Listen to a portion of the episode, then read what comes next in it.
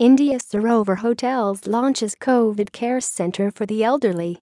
Sarovar Hotels and Resorts in partnership with Number I am Gurgaon and Emoha Elder Care dedicated to Gurugram a 60-bed COVID care center in the Golden Tulip Hotel, Sector 29, Gurugram in India. This facility is aimed at elders who are COVID positive and are unable to take care of themselves in their homes. This is a home for elders to recover in peace. Service include dedicated oxygen concentrators, on-site clinical and nursing attention, vitals monitoring, online activities for emotional well-being, and most importantly a caring homey atmosphere. In a time when the pandemic is causing so much stress for our elders, Sarovar Hotels and Resorts hopes this will bring relief and will be a home for elders to recover in peace with dedicated oxygen concentrators, on-site clinical and nursing attention, vitals monitoring, online activities for emotional well-being, and most importantly a caring homey atmosphere.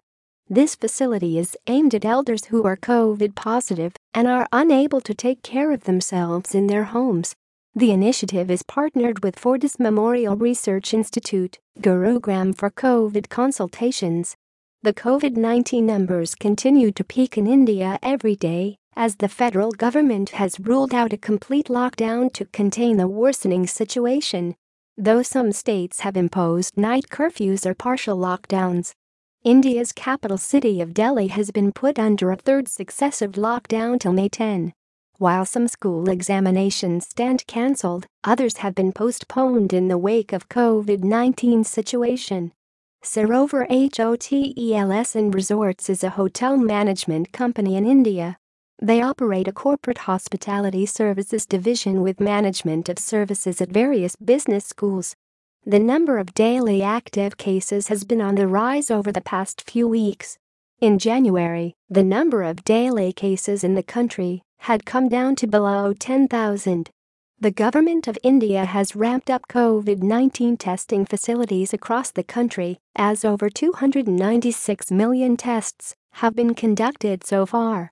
As many as 296,775,209 tests were conducted until last Wednesday, out of which 1,923,131 tests were conducted on Wednesday alone said the latest data issued by the Indian Council of Medical Research ICMR on Thursday. Two types of vaccines Covishield and Covaxin are being administered to the people in India. India also received its first doses of the Russian-made Sputnik V vaccine on Saturday.